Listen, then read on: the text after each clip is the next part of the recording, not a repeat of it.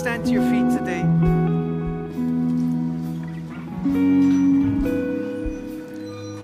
We're just going to start by reading this uh, passage, this brief passage, uh, together for one last time. Uh, this is our uh, Matthew chapter 16 and verse 13. We're going to read it in the Amplified, and if we could put it up on the screen. And let's read it together uh, out loud. Now, when Jesus went into the region of Caesarea Philippi, he asked his disciples, Who do people say that the Son of Man is? And they answered, Some say John the Baptist, others say Elijah, and others Jeremiah or one of the prophets. He said to them, But who do you say that I am? Simon Peter replied, You are the Christ, the Son of the living God. Then Jesus answered him, Blessed, happy, fortunate, and to be mm-hmm. envied are you, Simon Bar Jonah, for flesh and blood have not revealed this to you, but my Father who is in heaven. And I tell you, you are Peter, Greek, Petros, a large piece of rock. And on this rock, Greek, Petra, a large rock like Gibraltar, I will build my church and the gates of Hades, the powers of the infernal region, shall not overpower it, be strong to its detriment, or hold out against it. I will give you the keys of the kingdom of heaven, and whatever you bind, declare to be improper and unlawful on earth, must be what is already bound in heaven. And whatever you loose, declare lawful on earth, must be what is also declared loosed uh, in heaven. You may be seated in Jesus' name.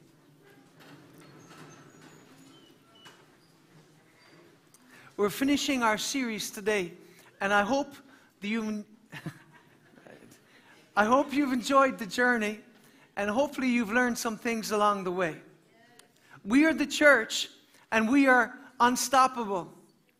So is your series, Pastor. that was unnecessary, but I'm just reading my wife's thoughts there.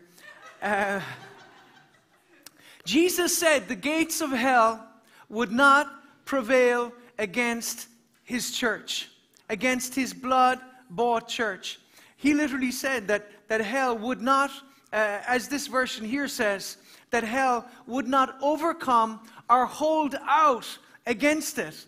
Amen? And so I think it's important for us to understand that we're called to take ground for the kingdom because it says, the powers of the infernal region shall not overpower it or be strong to its detriment or hold out against it. I mean, because too many times we, we're, the church is taking the attitude that we're trying to hold out against the darkness. And I believe heaven's perspective is very, very different.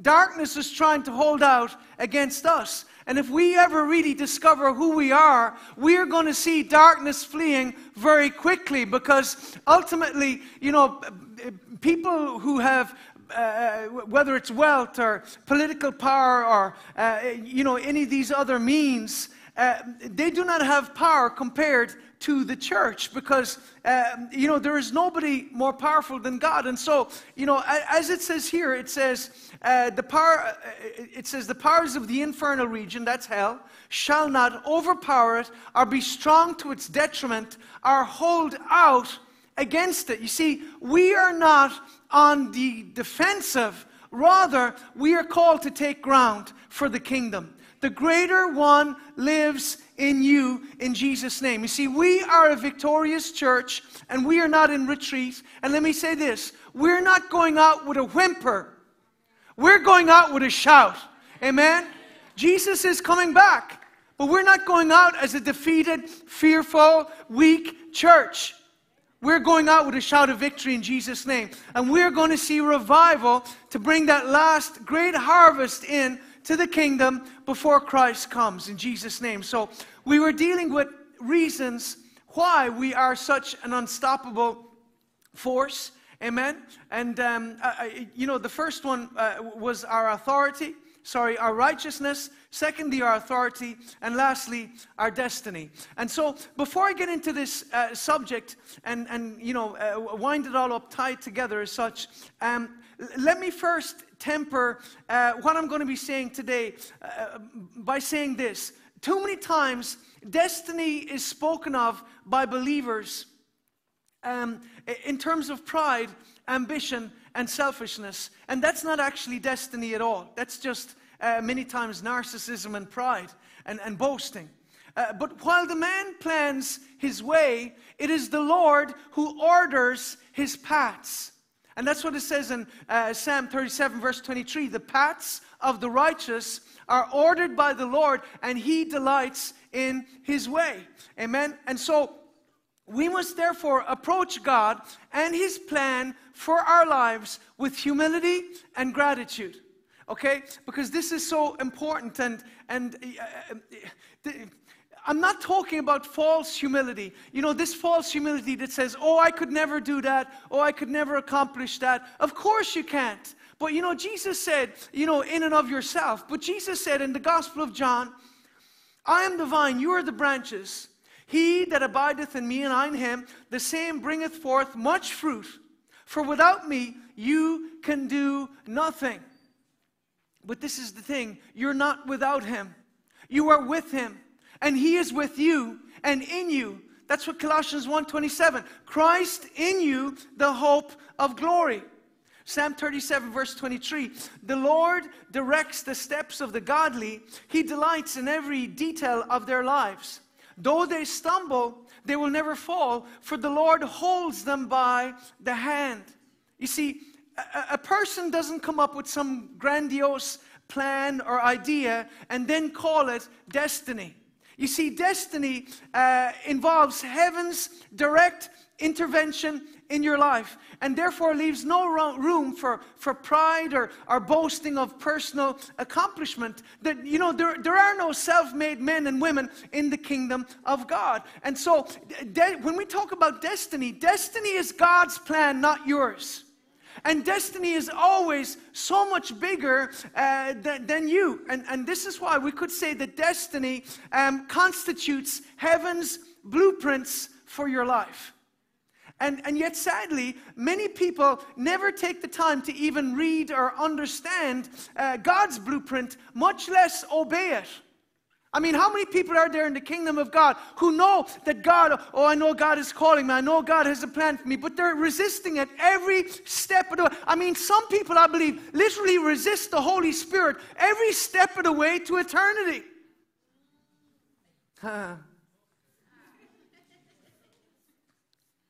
Moving swiftly on. This is why we must never speak of destiny unless we walk in humility. Because destiny without humility results in humiliation. Invariably. Because, eh, let me say this failure is guaranteed to those who walk in pride. I mean, that's why it says in Proverbs 16, verse 18 pride goeth before destruction, and Holy Spirit before a fall. And so that's why when I, I hear Christians make, giving all these plans and this and that and the other, and so many, it's just pride. And it's, it's not humility.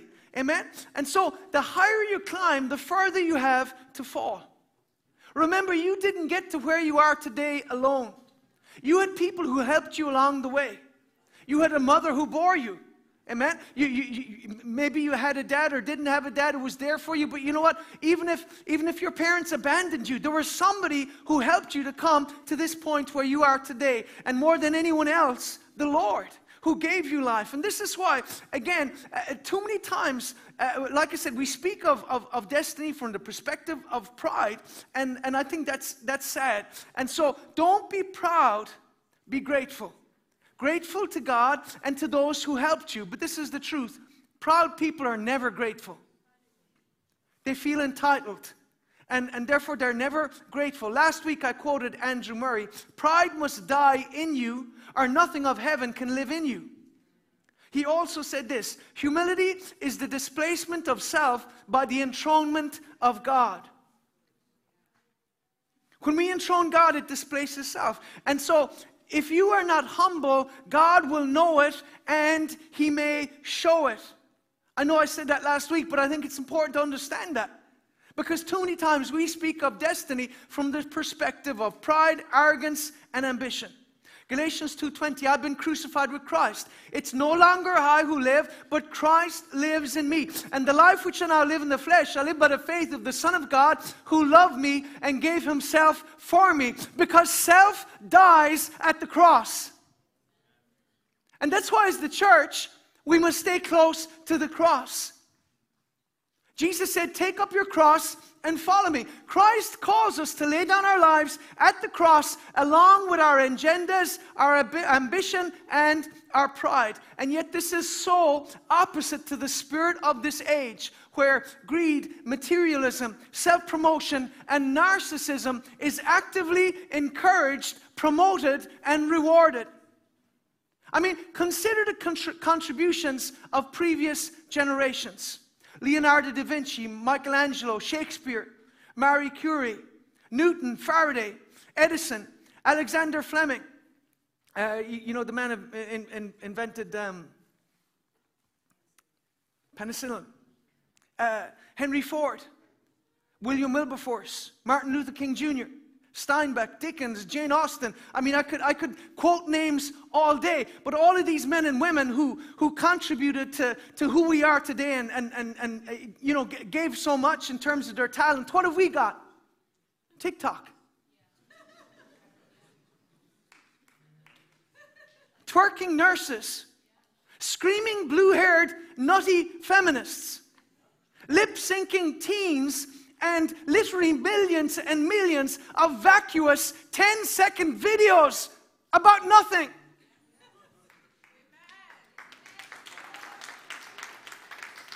Sound bites. We're the sound bite generation. I mean, we don't even have the attention span for, you know, five or 10 minutes anymore. Now it's got to be under 10 seconds.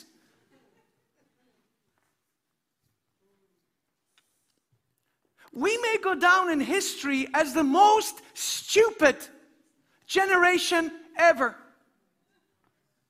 Future generations may look back on us the way we look back and despise the generation that, that you know, gave rise to the, that facilitated the rise of the Nazis. Absolutely. Because we are looking at civilization as we know it being dismantled and we're all just so stupid and distracted. We're not even watching what is happening right now.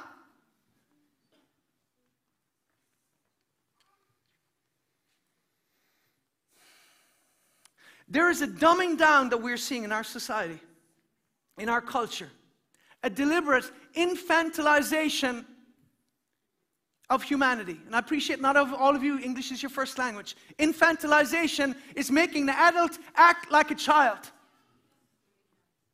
It's okay for a five year old to act like a five year old. You got our politicians and our leaders and they're doing dumb TikTok videos on dancing, and that's all we have to contribute. How stupid and gullible are we?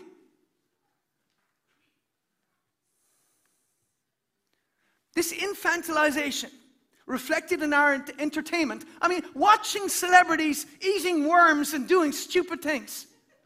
That's entertainment. Proverbs 15 and 14. The mind of the intelligent seeks knowledge, but the mouth of fools feed on foolishness. The New Living. A wise person is hungry for knowledge, while the fool feeds on trash. Doesn't that very much describe what we call entertainment today? It's just trash. You know, we're seeing this, this emotional incontinence in people, where, where feeling triumphs fact, where tr- feeling triumphs over fact. And, and biology is no longer based on reality. I am a woman because I feel like one. I'm a freight train because I can, I, I you know, I've, I've, I feel like whatever. I mean, it's, it's, it's stupidity. We're seeing it in our, and let me say, when you got schools teaching things that are biologically incorrect, This, this week, my kid in school, you know, uh, uh, watching a video on transgenderism. This stupidity where we're calling a woman a man, and we know absolutely that is not, uh, uh that is not a man, you know, or vice versa. I'm not playing along with that game. I refuse, and I don't care if this place empties out. I mean, I don't know how many people I've triggered from the various issues that I've dealt with, but you know what? As a pastor, I have a responsibility to proclaim truth. And that is why I can't wa- enter into your Walter Mitty world. I can't enter into your delusion and pretend that it's real.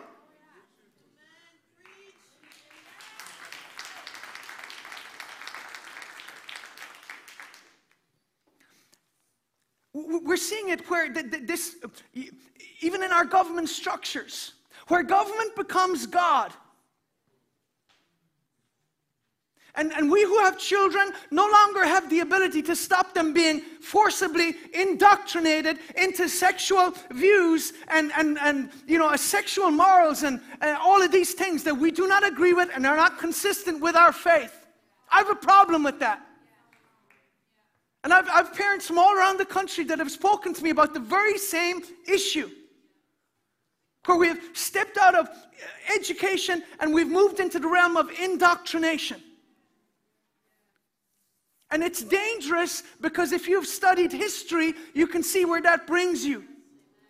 You see what Nazi youth did how they indoctrinated the children in the final days of World War II. The most radical, crazy soldiers they had were these young, young men who had been indoctrinated through Hitler Youth, where the church, um, uh, you know, the church uh, uh, youth groups had been closed down and all of the kids were forced to be in this. And, you know, all of these young soldiers, some of them 12, 13 years of age, would fight to the death. They would refuse to surrender. Why? Because they had been brainwashed. Because children are very impressionable.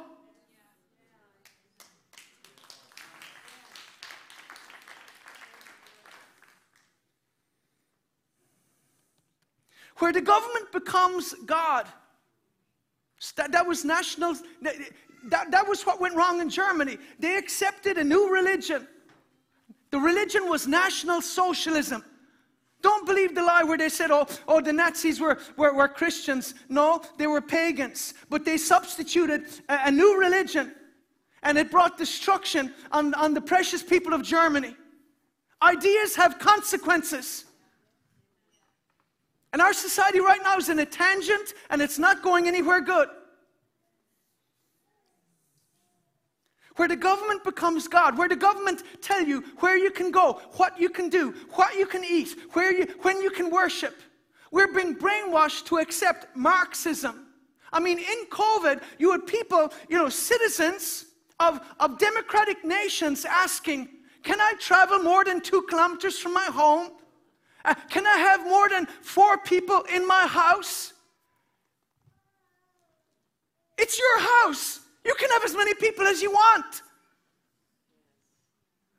Oh, Pastor, you do, please don't go there. We've moved on from that. I haven't.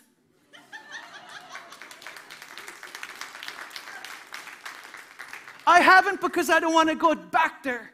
And I'm just going to pretend that just didn't happen. I'm not just going to pretend that democratic rights were completely eliminated or undermined in the name of, you know, the greater good or whatever little euphemism they came up with.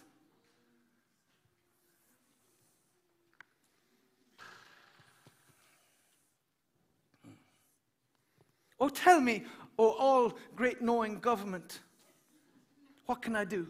This concept of the greater good or when they talk about our, our collective responsibility. This is classic communism because it's teaching, it's treating uh, us as groups instead of individuals. And that's what Marxism always does. It, it divides society into groups, you know, men against women, black against white, you know, uh, poor against rich. Uh, you know, I, I even saw a sign on the way to church this morning talking about wealth inequality. You know, and th- th- these are all Marxist concepts. You know, the, the, the, this idea that capitalism and fossil fuels are evil. And that farming is, is now dangerous. what do these dummies think we're going to eat if we stop farming? Oh, Pastor, you're, you're going to offend people that are. Capitalism easy. Let me tell you something about capitalism and about, uh, uh, uh, uh, you know, fossil fuels. Look at where our ancestors were before they invented them, before they discovered. Our, our, our ancestors were serfs. Ultimately, it doesn't matter what country you look at, that's what they were. They were living on land they didn't own, eking out a living, you know, using a digging ground with a shovel and trying to use a maybe a horse and a plow. And they lived in abject poverty. The life expectancy was so much lower than what we have today. They couldn't even dream of that. I mean, and, and all of that came true. And I'm not promoting fossil fuel, but I'm just simply saying we need to have a balanced view of what's happening right now in the world. Did you know that about 10, 15 years ago, two thirds of the gas that we used in Europe came from Europe? Because we have an abundance of gas, but everybody stopped using it because suddenly it became a sin. Now, it wasn't a sin to import it from Russia. And, and it, it's this crazy ideology that we have embraced. I mean, this morning I went into the shop and you know what I saw? I saw briquettes. You, you put them into a fire to burn and to keep yourself warm because nobody wants to freeze to death. But guess what? They were from Germany because it's a sin for us to use the only uh, fuel that we have in this nation. We don't have coal or, or, or, oil, but you know, we had turf and you could burn that, but suddenly that's banned because it's a sin. And so we don't have Irish briquettes, which were very cheap, but now we're bringing them thousands of miles from Germany because climate change. And th- th- sorry, this is really nothing to do with the message, but I just had to get this off my chest.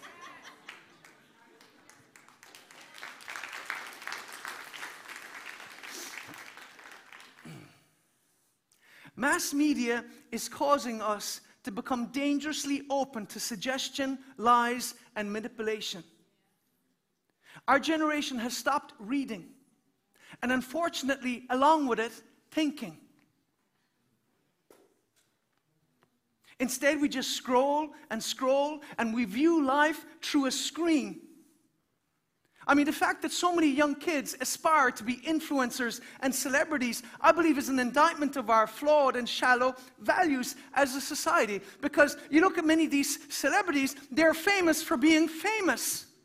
Ask yourself, what did they actually bring to mankind? What was their contribution to our society other than the fact that they have no shame?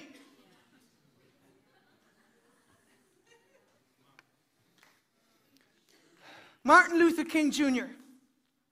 Life's most persistent and urgent question is what are you doing for others?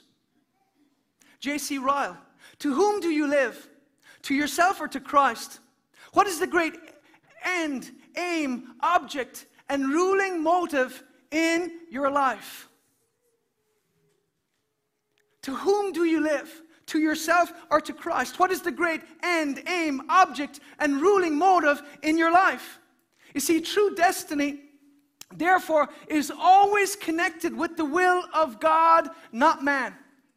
And this is why you have men like Isaiah who cried out, Here am I, send me. Or Moses who cried out, Let my people go.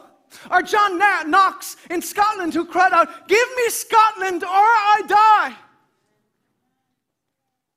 Where are the men and women who today are so connected with God's plan and purpose that they do not care about what people think or say about them? They have decided, uh, just like the song, I've decided to follow Jesus. No turning back. Glory to Jesus.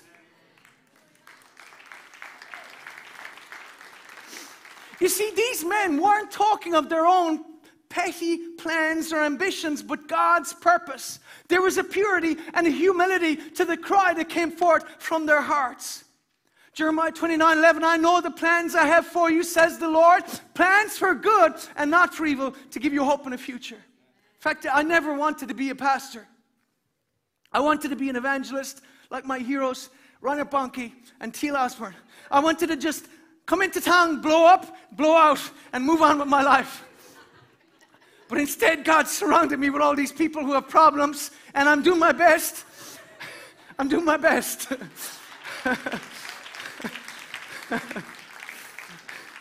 Amos 7:14, I'm not a prophet nor a son of the prophets. That was what Amos said. I was just a, a tender of sycamore trees, but he called me to the sheep.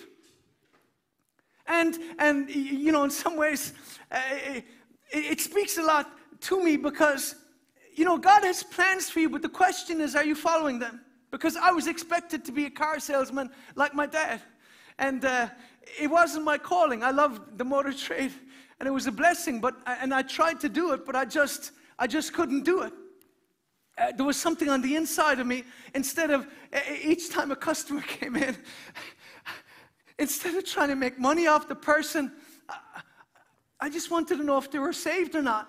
And I felt guilty if I was ever making money off the person. And I, I you know, I, I, was just a terrible businessman. I just, uh, but anyway, uh, you know, the book of Ezekiel 33 says, Again, the word of the Lord came to me, saying, Son of man, speak to the children of your people and say to them, When I bring the sword upon the land and the people of the land, take a man from their territory and make him their watchman. When he sees the sword coming upon the land, if he blows the trumpet and warns the people, then whoever hears the sound of the trumpet and does not take warning, if the sword comes and takes him away, his blood shall be on his own head. He heard the sound of the trumpet, but did not take warning. You can go to a church where you're never going to hear that trumpet. You're not going to hear a trumpet, you're going to hear a lullaby.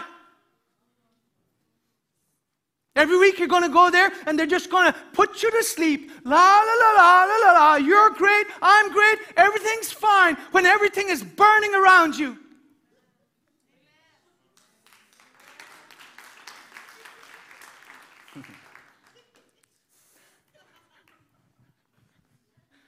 but if the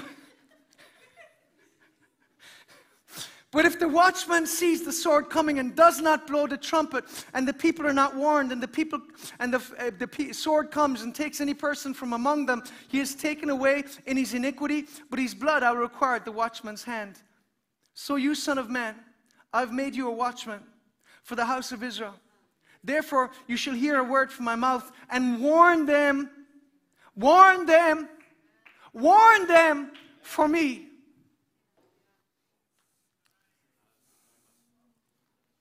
I hope you've learned some things through this message, but I believe there's a warning through this message as well. God is warning us right now. We're standing on the precipice. And if we do not pray, things are going to get really crazy really quickly.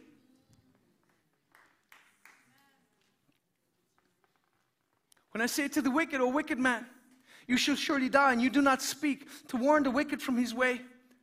That wicked man shall die in his iniquities, but his blood I will require at your hand.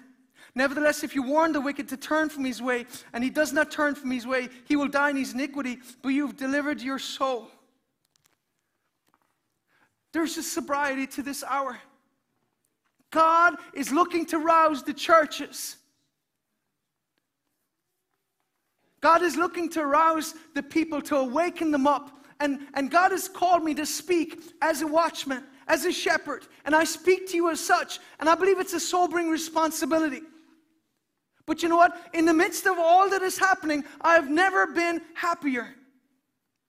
I have a very simple guide and recipe for happiness in life. The happiest people are those who are doing what God has called them to do. The unhappiest people are those who are, who are not. Ecclesiastes 3:14.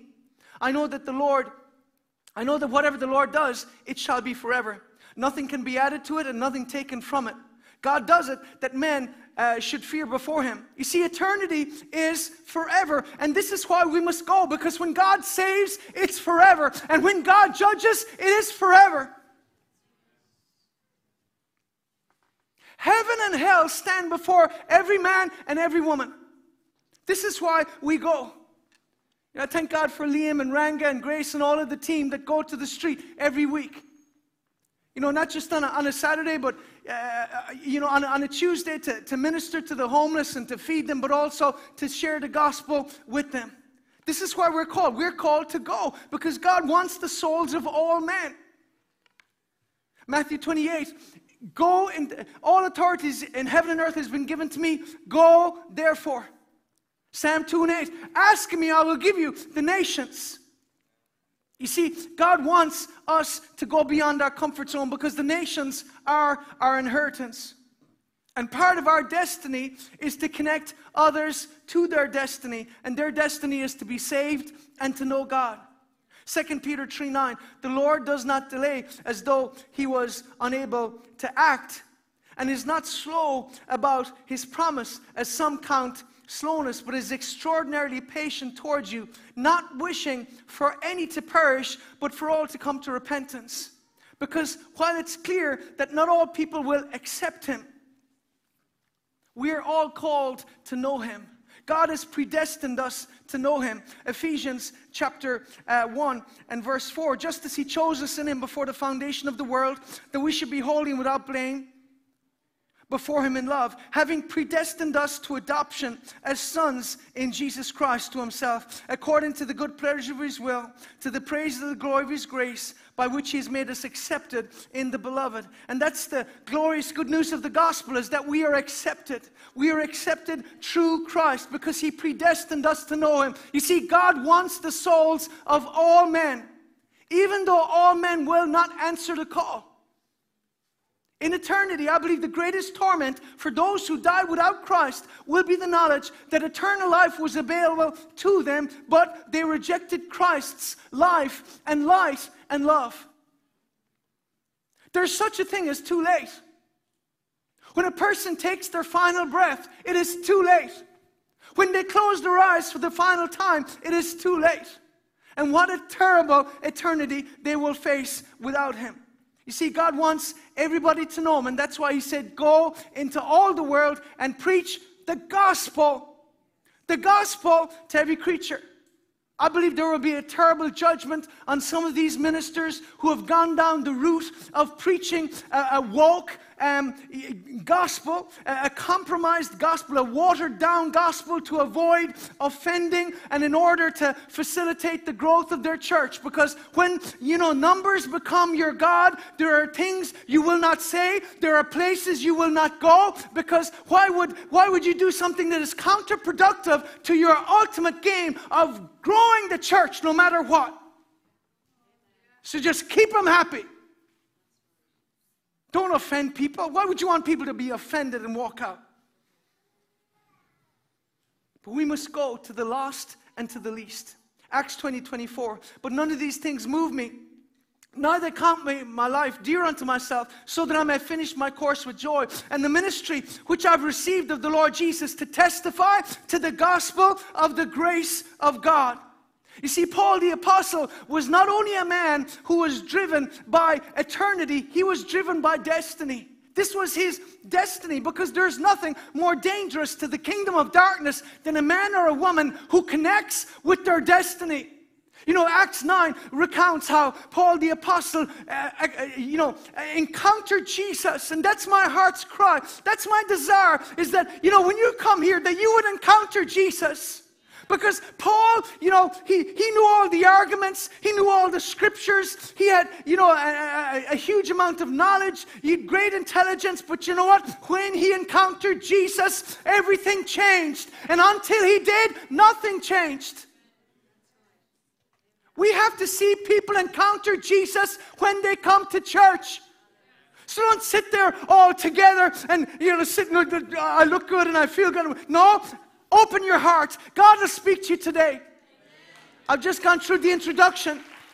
Okay? I'm just, uh, I just wanted to get the ground ready. Okay, so we're going to hit the ground running in Jesus' name. Amen. Praise God. And don't worry, I've been reading a lot of, of, of uh, Whitefield, his journals. And you know, sometimes he preached for two hours. two hours. You know why? The people didn't have phones. And so they didn't have a 10 second attention span. They were able to hear. But reading this, you know, as he went all through parts of England preaching the gospel, 5,000 here, 10,000 here. At times he spoke to 60,000 people. No amplification. I mean, sometimes he was preaching five, six, seven times a day. I mean, I was just, it's just powerful. It's just really, really blessing my life. But you know what? He encountered Christ. But this is the thing. We serve the same God. We can encounter him today. The same, the same God that Paul encountered, the same God that Wesley and Whitefield and these other men and women encountered through the ages. You can encounter him today if you're hungry. If you're hungry.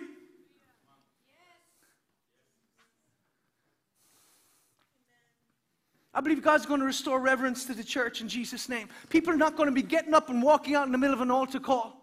That's about somebody's eternity. Can you hold on 10 minutes? Can you, can you just have some reverence for the presence of God? So there are a number of things that determine if you accomplish your destiny. And again, we are unstoppable when we connect with our destiny. And so that's why it's important. So, firstly, clarity. Success in life isn't found in doing uh, you know, many things poorly, but few things well. This is why we need clarity. Exodus chapter 33, and we see here probably my favorite chapter in the, in, in the Bible, but it says, So the children of Israel stripped themselves of their ornaments by Mount Horeb. Let me say this it's time for the church. We're going to be stripped of some of our ornaments, some of the things that we are doing just because we did it, just because of tradition, just because it looks good or sounds good or makes us more acceptable or politically correct to the world. time to get rid of it.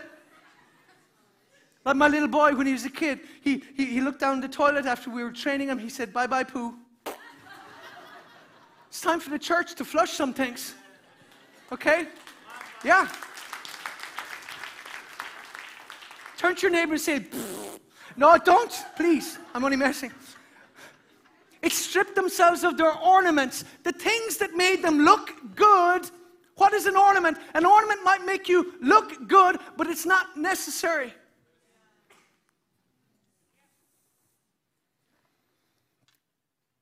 Moses took his tent and pitched it outside the camp, far from the camp, and called it the tabernacle meeting. And it came to pass that everyone who sought the Lord went out to the tabernacle meeting, which was outside the camp. And so it was. That's why I'm grateful for every one of you who made the effort to come to church today. You know, I was reading this morning, Spurgeon, he said, I've stopped counting heads long ago. Truth is never in the majority. But you know, I'm glad you're here because you're hungry. Amen? Glory to Jesus. And you know, some of you are at home in your jammies, you missed it. You missed it because you cannot feel the presence of God when you're among God's people like you can watching a screen.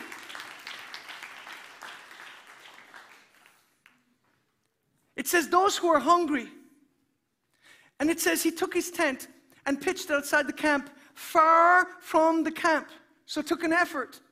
Like it takes an effort to come to church and called it a tabernacle meeting. And it came to pass that everyone who sought the Lord uh, went out to the tabernacle meeting, which is outside the camp. And so it was whenever Moses went out to the tabernacle that all the people rose and each man stood at his tent door and watched Moses till he had gone into the tabernacle. Came to pass when Moses entered the tabernacle that the pillar of cloud descended and stood at the door of the tabernacle, and the Lord talked with Moses. It says, All the people saw the pillar of cloud standing at the tabernacle door. And all the people rose and worshipped each man in his tent door. So the Lord spoke to Moses face to face, as a man speaks to his friend and he would return to the camp. But his servant Joshua, the son of Nun, a young man, did not depart from the tabernacle. Joshua had such a hunger for God, he decided, you know what? I'm not just going to call, I'm going to live here. The Bible says, He who dwells in the secret place of the Most High shall abide under the shadow of the Almighty. Glory to God. You know what? Everybody around you might be losing their mind and uh, embracing all of this craziness, but you can walk, you can abide, you can dwell in His presence. Everybody in your job might be cursing and mocking God, but you can fear Him in Jesus' name. You can walk no matter what anybody else is doing. And this is what Joshua determined. And so the Lord said, See, you say to me, Bring on this people, but you have not let me know whom you will send with me. Yet you said, I know you by your name, and you've found grace in my sight. God knows your name. Now, therefore, I pray, if I found grace in your sight, show me now your way, that I may know you. That I may know you. That is the desire of our heart, to know the Lord. And so Paul said, One thing that I may know him. And it says, And that I may find grace in your sight. Consider this nation is your people. And he said, My presence will go with you and I will give you rest. Then he said, If your presence does not go with us, do not bring us up from here. This was the heart of Moses. He said, You know what? I want to live here in the searing heat of a desert, in the midst of the snakes and the scorpions and every other thing, and the lack of water, the lack of. I, I, I want to just live here if this is where you are. I don't want to live in a palace. I don't want to live, you know, by the beach. I just want to be near you. I don't care where you are, Lord. That's where I want to be clarity. And if you can walk away today with that clarity in your heart that, you know what, I want to serve the Lord, I want to know Him. You know, Moses was probably one of the greatest leaders who ever lived. But God led Moses far away from the camp and its noise and its activity and its distractions. He led him away from its distractions. And it was in the quietness that he encountered God. Because we can't lead others where we're not willing to go ourselves. You know, I love my home. It's in the countryside. Obviously, we have a mice problem, but.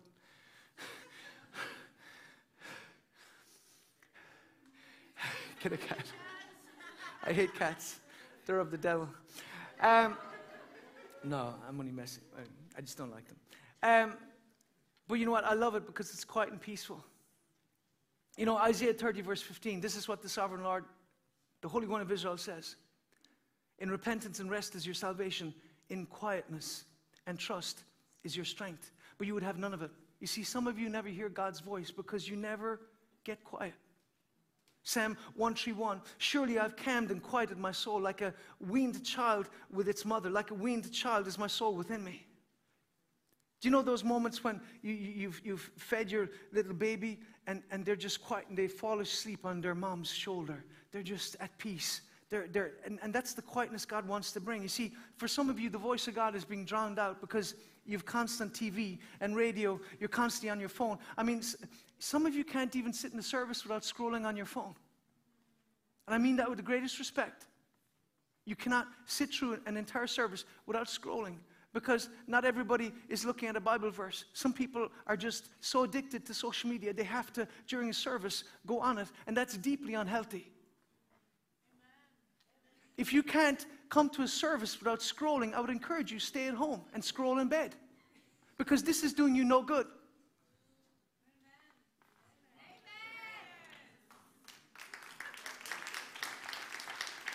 You see, when people complain, they can't hear God's voice or find clarity in what to do. It's simply an indication that they never spend time waiting on Him. You see, a good waiter does one thing. Just one thing. It's not complicated. They are attentive to you. You, you don't have to look around and you're, you're shouting and trying to grab them. A good waiter, you, you, you know what? You, you just turn your head, they're there. How can I help you? We need to wait on the Lord. Uh, 1 Kings 19 11 and he said, Go forth and stand on the mount before the Lord. And behold, the Lord passed by, and a great and strong wind rent the mountains and brake it in pieces. The rocks before the Lord, but the Lord was not in the wind, and after the wind, an earthquake, but the Lord was not in the earthquake, and after the earthquake, a fire, but the Lord was not in the fire, and after the fire, a still small voice. Sometimes it's only when we find silence that we find clarity. Go for a walk, find a beach, or a forest, or a mountain trail and just get quiet. Jesus said to close your door in Matthew when he's talking about prayer. And I believe by implication that means turn off your phone, your TV, learn to get quiet, and God will speak to you. That's why some of you, the only time you ever hear the voice of God is when you're sitting on the toilet. It's the only time you get quiet. In fact, there's some of you insist on bringing your phone even there. Don't be afraid of silence because it will bring clarity, and clarity is the opposite of confusion. And unfortunately, this is what some Christians constantly walk in. You know, clamor, confusion, noise, and drama. But you see, it's in prayer and meditation and fasting that we find clarity. Psalm 73 Until I went into the sanctuary of God, then I understood their end. There, you, you will find clarity only on some issues when you come into God's presence and when you wait upon Him. So get back into the habit of reading and reflecting and take time in His book, the Bible. Because our generation is in such a hurry. People are literally such a hurry. They're, you know, distracted with phones. They're in a hurry. And we're literally hurrying towards eternity. And it's tragic because so many people are not ready. Brother Andrew said this I've abandoned all particular forms of devotion, all prayer techniques. My only prayer practice is attention. I carry on a habitual, silent, and secret conversation with God that fills me with overwhelming joy. You know what he was doing? He was giving God his attention, even in the midst of doing his work. Again, Brother Andrew, the most holy and important practice in the spiritual life is the presence of God. That is every morning to take great pleasure that God is with you. Brother Lawrence, 1614 to 1691. You see, God's presence cannot be rushed, it has to be practiced. And in order to practice anything, it requires time, perseverance, and effort. So, firstly, clarity. Secondly, company. Do you know our movies, our TV, our, our music are laced with profanity? They take the name of Christ in vain, and yet some of us continue to watch because entertainment has become an idol in our lives. You know, I used to love watching action films, but you know, what? the Lord really convicted me. He said, You know what? If you claim to be pro life, how can you be watching movies that are murdering and killing people for entertainment? Because, you know, our movies contain violence, profanity, nudity, and perversion for a reason. They take the name of Christ in vain deliberately. It adds nothing to the plot or to the dialogue, but they do it deliberately. Why? Because in many instances, these movies are not only being made by people who fear God, don't fear God, they're made by people who hate God. And they, they hate him so much, they want to take his name in vain. Many of them, I believe, are sold out followers of Satan. And, and they know that most people are too lazy to turn it off, and they will keep watching. You know, the Bible says that the prodigal, when he went to the far country, it says nobody gave him anything. He was surrounded by the wrong company. Okay, they didn't care for him, and you know what? Uh, they didn't care if he lived or if he died. And so, uh, some people bring nothing into your life.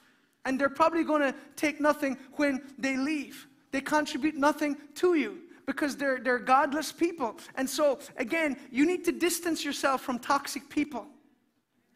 And I'm not talking about your husband, okay? I'm just saying. J.C. Ryle, nothing perhaps affects man's character more than the company he keeps. So, what does the company you keep say about you? Psalm 1 and 1. Blessed is the man who walketh not in the counsel of the ungodly, nor stands in the path of sinners, nor sits. Can you put your phone on silent, please? Thank you, Jesus. Blessed is the man who walks not in the counsel of the ungodly, nor stands in the path of sinners. But his delight is in the law of the Lord. You see, your companions tell a lot about who you are and where you're going. This doesn't just apply to your, opinion, your, your companions physically, but your companions virtually. I mean, if you're listening to secular music, you know, and podcasts full, full of, you know, bad language, etc., these are the people you're associating with. And so don't be surprised if they start to influence uh, who you are and, and how you behave. Because if you're filling your mind with curse words and immorality and sensuality, that is what's going to be manifested in your life. Because there's a spirit behind the music and the media you expose yourself to because the beast is in rhythm with heaven or hell. That's why Psalm 119 says, I'm a companion of those who fear you, of those who keep your precepts. You see, your company determines your destiny and your eternity. You know, I went to college in Dublin back 92 to 95. When I left, I, I actually kept the little flat for four months. I kept paying for it because I didn't want to leave. I, I, something kept drawing me back to Dublin. And um, eventually, uh, my dad got a crashed car in. I asked him for it, and um, I, I, got it fixed up, and I was ready for road. And so every Sunday, uh, I'd get up at six o'clock. Uh, I'd get up at five and leave by half five, six, and I was on the road to Dublin and come to church. And um, a lot of people didn't understand why, um, but I was hungry for God, and there was a, there was a move of the Spirit that time in the church uh, in Dublin, and um, uh, and you know, back then I was literally spending everything I had between paying for fuel and uh, food and an offering, and that was it. And I remember at times the devil telling me, "You're crazy, you're foolish," because um, you know I was single, uh, I, I, was I was lonely, and um, on, on Saturday nights at times I was tempted, you know, go into the nightclub and meet some nice girl locally, and your life would be far simpler. Uh, but you know, I was I was thirsty for something you couldn't pour into a, a shot glass. I, was looking for something you couldn't find in a nightclub, and that was the presence of God. And so, um, you know, I, I, that's what I did for many, many years. And, and uh, uh, because I was a companion of those who fear God. Because let me say this you, you cannot do this Christian walk alone. You need to be part of a body. You need to be planted somewhere. You need to be surrounded. You know, last night we had such a wonderful night with all of the singles in, in, in complete, and, you know, Eamon and Martha doing such a great job. But it was, I, I said to Joanna this morning, that was such a beautiful group of, of, of, people. And, and, and, you know, you need to be encouraged. You need to be surrounded by people who encourage you. And uh, so at the time, I lost all my friends. You know, my family thought I was nuts. And, uh, but you know what? God blessed me, and God blessed me with a wonderful wife you know, my sweet Joanna. Let me say this to those of you who are single the right woman, the right man is worth waiting for. Second Corinthians, be not unequally yoked with unbelievers. If you want to be blessed, you need to marry God's best. Okay? And so, again, uh, uh, uh, uh Proverbs 18 and verse 22 the man who finds a wife finds a treasure, and he receives favor from the Lord. You see, you should enjoy your wife's company. You should treasure her because she is a treasure. I'll say this I will not marry a couple if I'm not convinced that the man treasures uh, the woman he is uh, purporting to marry. If he acts like he can take her or leave her, I'm not going to touch that with a barge pole. I'm sorry, you may be offended, deal with it. I'm not getting involved. If I'm not convinced that that man feels like he's the most blessed man in the world to be sitting next to that woman, you know, all of these stupid games people play today because of, you know, the whole uh, dating game and, you know, swiping left and right and how to get a woman to do whatever you want or get a man. That is so idiotic and so contrary to the concept of covenant.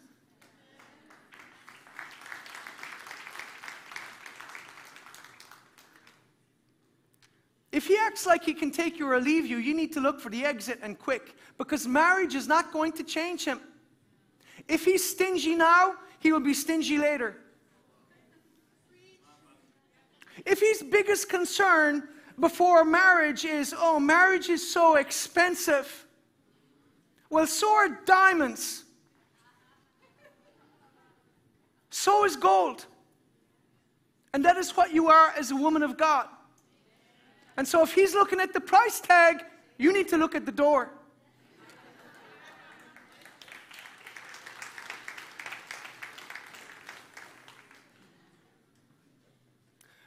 Let me read this quote. Regarding marriage, I'm just going to finish the message, so if you need to leave, leave, but I'm going to finish it.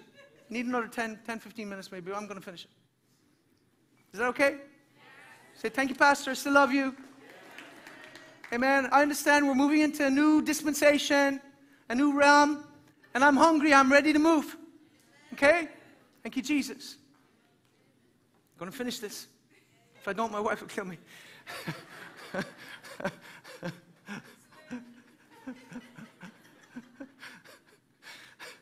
Come in next week, say, we need to find a new pastor. Trying to just kill John. Um, anyway, I'm, I'm only messing. I'm being facetious. Let me read this quote. Regarding marriage, first he must choose his love, and then he must love his choice. Henry Smith, 1560 to 1591. Henry Smith was known as the golden tongued preacher from London. And I think that is probably the greatest quote I've ever read in my life. First, he must choose his love, and then he must love his choice. Make your choice and don't back out of it. What this minister was saying is that in reality, it's not really a choice who you marry, for it's already been planned by your Father in heaven. But the question is, will it be God's choice or yours? You might very quickly discover after you get married. But either way, once you choose your love, You must love your choice until death do you part. Make it work, even if you're not feeling it at the moment. You make it work because covenant, it's a sacred, it's a sacred union. Choose your love, then love your choice. Because a wife is for life. Just as love is a choice, not a feeling. There are many Christians today who claim to love God, but in reality, they don't fear God. And if you don't fear the Lord, ultimately you don't love the Lord. Because Jesus said in John 15, 14 and 15, if you love me, keep my commandments. If you don't keep the commandments of Christ, it's simply because you don't love Christ, or at least you don't love him enough to forsake your sin. You see, our obedience testifies to our allegiance. Our disobedience undermines our witness and grieves the heart of God. So, are you walking in the light of God's word? And are you keeping close company with those who do? Psalm 119, 63. I'm a companion of all who fear you, of those who keep your precepts. You know, I'm, I'm struck by reading the, the journals of Wesley and Whitefield by the amount of times they talk about how, after a long day of preaching numerous times to thousands of people, they would, they would go off and spend time with friends in fellowship and prayer and, and talking about the things of God. Both of them reveal the same thing. These men were powerfully used by God and they accomplished great things for the kingdom, but they didn't get there alone. They needed the right company. You know, the Bible says, Daniel 1 8, Daniel and his friends determined not to defile themselves with the king's meat. It wasn't just Daniel, it was his companions, because who you travel with will greatly determine whether you ever make your destination. Amen? You need the right company. Who you travel with will determine whether you get there because your company will lift you up or it will drag you down. You know, Genesis 2:18, it's not good that a man should be alone. This doesn't just apply to marriage because we weren't designed to do our Christian walk alone. Amen? And so, as a man or a woman, you need accountability, encouragement, and friendship. That's why you need to be a member of a local church. Join a life group. We've got many great life groups and life group leaders. Planted in the house of the Lord, they will flourish in the courts of their God. Are you keeping company with those who are planted? So, give me five minutes and I'm finished. Keys to fulfilling your destiny clarity, company, and lastly, commitment. If you want to know how committed God is to you, simply look at the cross. For God so loved the world. The cross testifies to the value that God places upon our eternal soul. For the joy that was set before him, he endured the cross, the Bible says. You see, God is committed to you. If you want to know how much you are worth, ask the Lord, say, Lord, you know, you know how much am I worth? He will say, This much. He still carries the holes in his hands and his feet as a testament to the, to the value that God places on your soul. You know, Philippians chapter 1 and verse 12, here Paul the apostle is talking. And he said, um, uh, verse 17, uh, I am appointed to the defense of the gospel. What then? Only that in every way, whether in pretense or in truth, Christ is preached and in this I rejoice, yes, and will rejoice. For I know that this will turn out for my deliverance through your prayer and the supply of the Spirit of Jesus Christ, according to my earnest expectation and hope that in nothing I shall be ashamed. But with all boldness, as always, so now Christ will be magnified in my body, whether by life or by death. For me, to live as Christ and to die as gain. Paul was committed. Paul was absolutely committed to the gospel. Amen. And so neither life nor death would stop him. Contrast Paul with Judas. You see, Judas was called, but he wasn't committed. Jesus called Judas just like he called Matthew and Peter and, and, and, and, and John. Judas was called, but he wasn't committed. He wasn't committed to Christ or to his cause. He was always looking at things through the lens of gain, of, of pounds and pence, dollars and cents. He looked at things through the lens of gain, not God's glory. He wanted to serve God on his own terms or not at all. And sadly, this describes the way many believers live. Judas was more interested in what he could get from Christ rather than what he could give. And therefore, because he wasn't sold out to Christ, ultimately he ended up selling out Christ. Because ultimately, you will reject and abuse what you do not value or love. Matthew 13 and 44. Again, the kingdom of God is like treasure in a field, which a man found. He went and with joy over it, he goes and sells all that he has and buys that field. Again, the kingdom of heaven is like a merchant seeking beautiful pearls, who, when he has found one of great price, went and sold all that he had and bought it. The kingdom of God is the pearl of great price. Amen. Christ gave his all for us. We must give our all for him. And we need to get back to preaching that. We need to stop presenting the gospel like it's some sort of a, a, a business opportunity or it's uh, you, you, you, you know, something you just sign up for. No, Jesus gave his life for you, but then he demands you give your life for him. He said, Take up your cross and follow me. We need to stop playing games. We need to live for Jesus or walk away. Commitment makes all the difference. Because there are those who could have been saved, who would have been blessed, who could have been promoted, who ought to have been married, who, who, would have, who, who should have been happy, who could have accomplished great things, but they didn't because they lacked commitment. And so when the going got tough, just as it always does, they quit and walked away. You know, Acts 24 25, when I have a convenient season, I will call for you. Felix said, when, when Paul preached about righteousness and, and, and, and, and the judgment to come. I think it's interesting that, that Paul, you know, didn't uh, give him a, a sales pitch for your best life now. In verse 25, now he reasoned about righteousness, self control, and the judgment to come. Felix was afraid and answered, Go away for now. When I have a convenient time, I will call for you. This is a man who is shaken but not stirred. You know, as a pastor, I will say this I will work with people wherever they're at. They may be lacking skill, they may be lacking, you know, uh, knowledge, education, charisma, but one thing I can't deal with is lack of commitment. You see, God gave His best, and we must give ours. You know, as this man discovered in eternity, God doesn't work according to our timetables, nor does He cater to our demands. He said, when it's convenient to me, that's not how you come to God. He is the potter, and we are the clay. He's the author, He is the finisher of our faith. And He expects us to give our best for Him, for His work. And that's why we encourage you, like I said, to pray, to witness, to, to worship, to tithe, to serve. Amen? God wants us because freely we have received, freely we are to give. You know, we must allow God the freedom to work in us and on us. And we must be committed to the process no matter how painful. Jesus spoke about the narrow way, he spoke about the narrow gate and the difficult way that leads to life. You know, Proverbs 23 26, my son, give me your heart. And so we mustn't be half hearted in serving God, rather, we must give our best. And so, as the worship group come forward, you know, going to the gym once a month says a lot about what kind of physical shape you're in.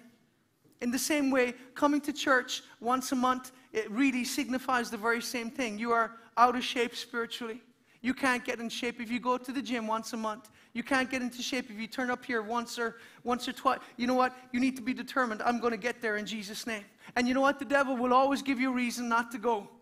Okay? He'll always give you something that will happen, something that will throw you off, or you're tired, or you're this, or you're that, or the other. No, you must be determined. You know what? I'm going to serve you, Lord, in Jesus' name because there is a process whereby God prepares us for what He has prepared for us. Malachi 3 in verse 2. For he will be like a blazing fire that refines metal, or like a strong seal that bleaches clothes. He will sit like a refiner of silver, burning away the dross. Let me say this just like every refining process, it will be painful. It's painful to allow the God, Lord work in your heart. It is painful at times to be planted. And that's why so many people just get up and leave. You see, the devil will give you opportunities to be offended, but you must be committed. If you want to bear fruit and if you want to fulfill your destiny, then you must determine, just, uh, just like a tree, it's ridiculous to think that a tree can bring forth fruit if it's here one week and somewhere else and next. It's the same way with believers. You need to get planted somewhere where you're going to be by the rivers of, rivers of living water and where you're going to feed on the bread of life. So I want you to stand to your feet today. Thank you, Jesus. Be committed. You know, so many people are like the rich young ruler. He looked at the price tag and then he walked away. How many people, you know, say, Lord, I want you to use me, but then God shows you the price tag? You're going to have to surrender that porn. You're going to have to drop that unforgiveness. You're going to have to stop gossiping. You're going to have to stop leading a, a double life. You see, people have romantic ideas of what it is, you know, what it is to serve the Lord. But you know what? It's painful.